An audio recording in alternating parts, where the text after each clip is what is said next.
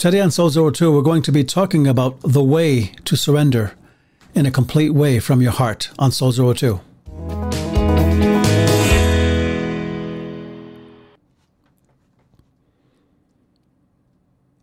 And welcome to Soul Zero 2. This is a podcast that is putting the oxygen back into the Christian life one soul at a time.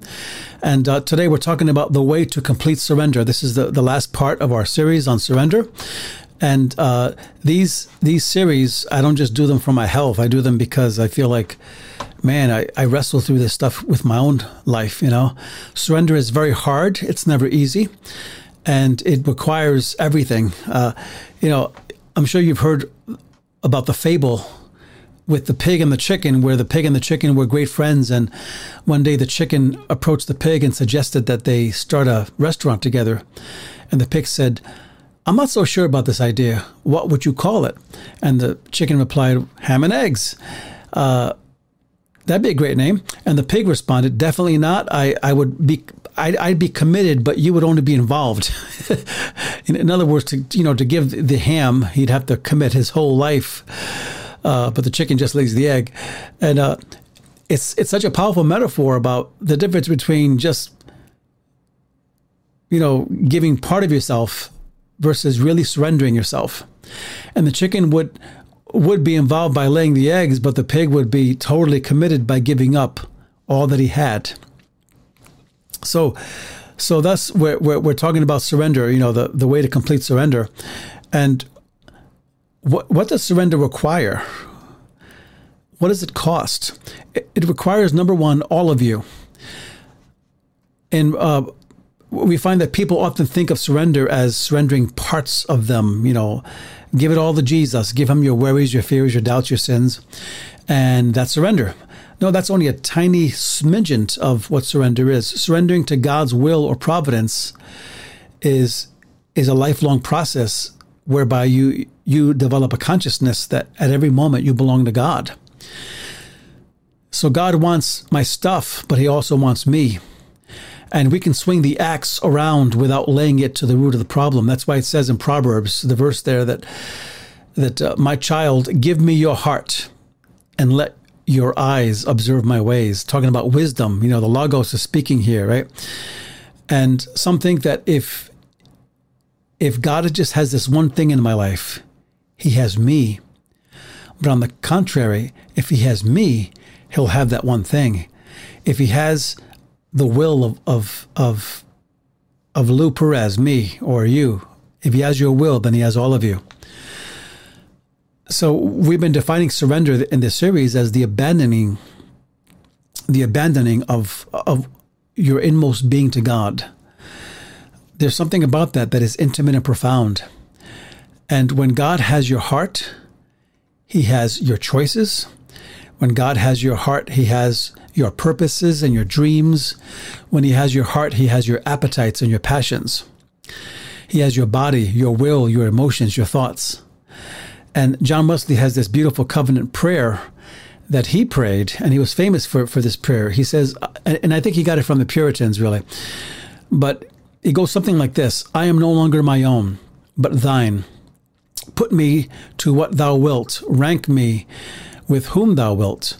Put me to doing Put me to suffering, let me be employed by thee or laid aside by thee, exalted for thee or brought low by thee. Let me be full, let me be empty. Let me have all things, let me have nothing. I freely and heartily yield all things to thy pleasure and disposal. And now, O gracious and blessed God, Father, Son, and Holy Spirit, thou art mine, and I am thine. So be it, and the covenant uh, so be it, rather, and the covenant which I have made on earth, let it be ratified in heaven. This is an awesome prayer of surrender when you think about it. So, so we need all of you, right? All of me has to be surrendered to God, and that's it's not something you just do once when you pray or go to the altar and say, "Oh, I'm giving all of it," you know. Uh, it's something that you have to keep doing because we we tend to take it back and we tend to struggle with giving up and letting God have everything. But here's another one another another thing that uh, that is required in, in surrender, and that is absolute trust. In other words, believing that when you let go, God is going to catch you. and w- w- you might have heard the story of of the man on the tightrope, and like him, we can believe that God can, but maybe not enough to let go. Charles Blondin was his name. And in the 1800s, he was famous because he was the first person to cross the Niagara Falls with a tightrope. And Niagara Falls is, you know, seven and a half miles from my house. So, excuse me. So, so this this story is very relevant to me. the tightrope stre- stretched 11,000 feet over a quarter of a mile across the Niagara Falls. And people from both Canada and America came from miles away to see this great feat. He walked across 160 feet above above the falls several times, and each time he did a different trick. You know, in one trick he was on stilts, another one he was on a bicycle, and and then he was blindfolded and he went you know back and forth. One time he carried a stove and he cooked an omelet on it, and you know it was kind of ridiculous. But so a large crowd gathered, and the excitement was crazy, and they oohed and ahed Blondin. And one dangerous step after another, just waiting for something to happen. You know, wheelbarrows and sacks of potatoes on him, and every, everything. He just did it. Suddenly, he stopped and he addressed the audience. And he said, "Do you believe that I can carry a person across the wheelbarrow, uh, uh, across this wheelbarrow, in this wheelbarrow?" And the crowd screamed, "Yes, you can do it! You can do it!" And they're all pumped up. We believe. Okay, said Blondin. Who wants to get in the wheelbarrow? all of a sudden, everything was quiet, and as if turning off a switch, all the yelling and excitement stopped dead. And what followed was a deafening kind of quiet that, you know, as no one stepped to volunteer. And isn't that true of surrender? We we can make a big drama out of it. But until we lay down our lives and say, Lord, all that I am is yours. All that I have is yours. And like that like that Puritan prayer prayed by John Wesley, he doesn't really have us. When Jesus fed the crowds and did miracles, the crowds swelled to massive numbers.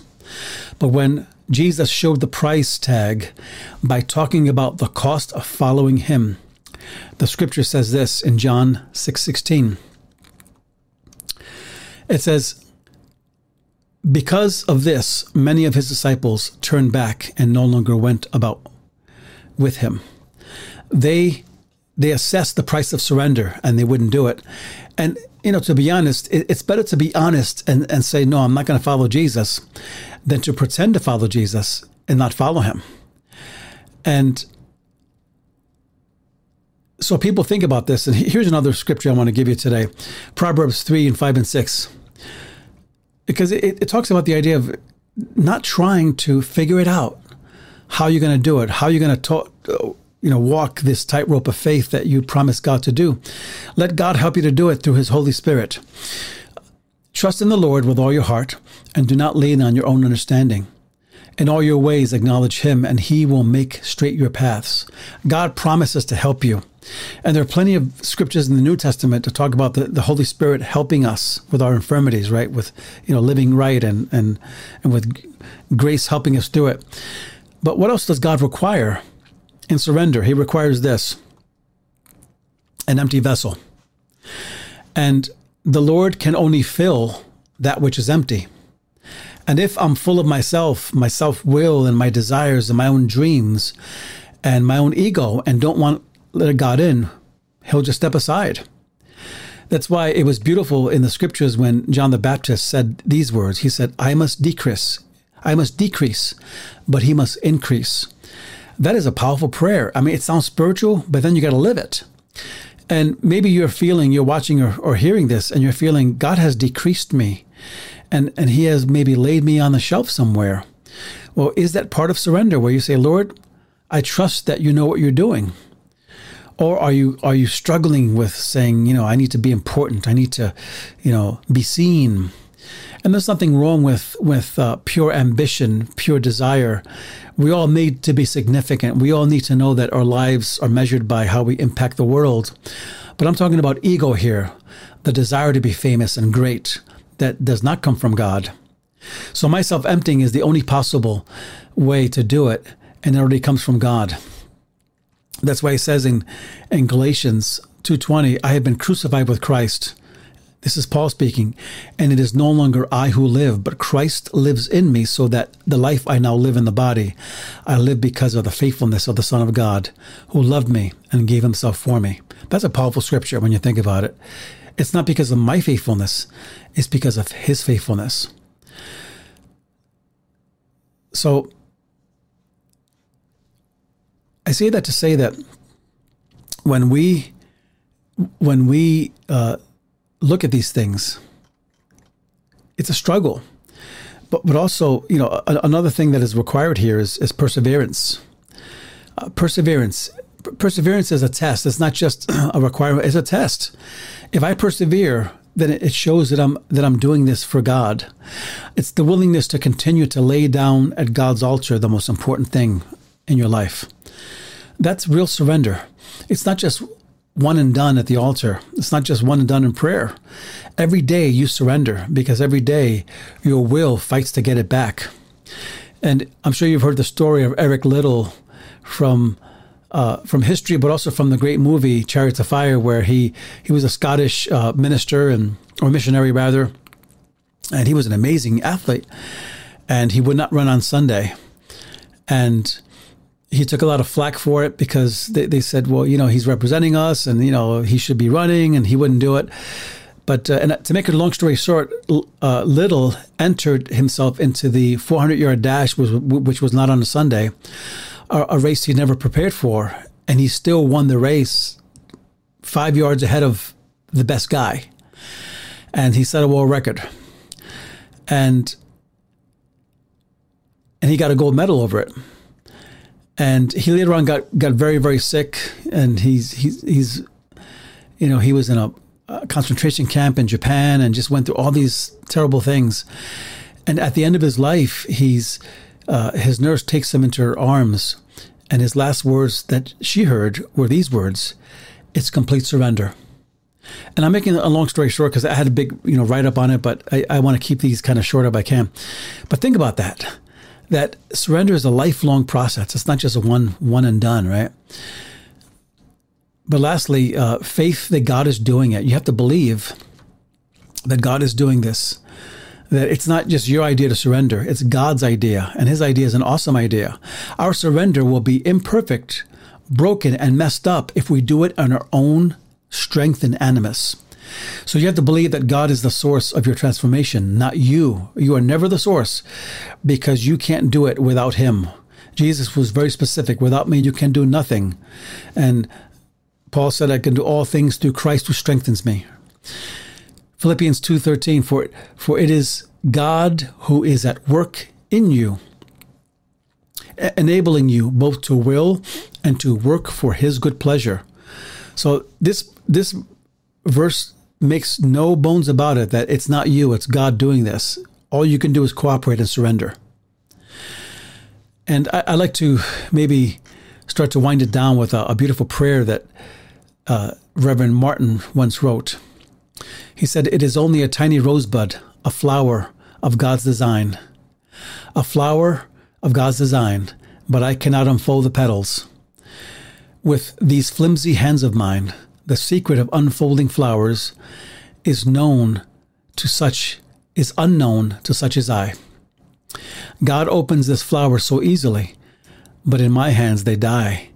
If I cannot unfold a rosebud, this flower of God's design, then how can I have the wisdom to unfold this life of mine? So I'll trust in God for leading each moment of every day. I will look to God for guidance in each step along the way, the path that lies before me. Only my Lord and Savior knows. I'll trust God to unfold the moments just as He unfolds the rose. What a beautiful prayer when you think about it. So, it, just to close, you know, what does what does surrender reveal? What does it say about me, and what does it say about God? That the person who has surrendered to God has discovered some some innate truths. One being that the fact that resistance costs much more than surrender. That if you fight God, it's going to cost you much more than if you just give in to God and give Him your whole life. Fighting is exhausting. I've done it. I've done it in my life. It doesn't work. And when you are entirely yielded up to God, you discover that you you are you know who you really are. We don't really know who we really are until we know we belong to God. Thus, C.S. Lewis once put it this way Until you have given up yourself to Him, you will not have a real self. That is so true. The whole meaning of, of, of loss and devastation become redefined when you surrender to God. The whole meaning of trials and tribulations and struggles become redefined when you surrender to God. And nothing really happens until you you take that leap. So I want you to, you know, uh, take that and chew on it and pray on it and, and give your life to God. Don't, don't just live as a random Christian, but give him give yourself fully to him. If you like this podcast, please please leave a like and check us out on YouTube, Buzzsprout, Spotify, Google Podcast, and Facebook, where you'll find uh, many of these teachings and and uh, many different themes.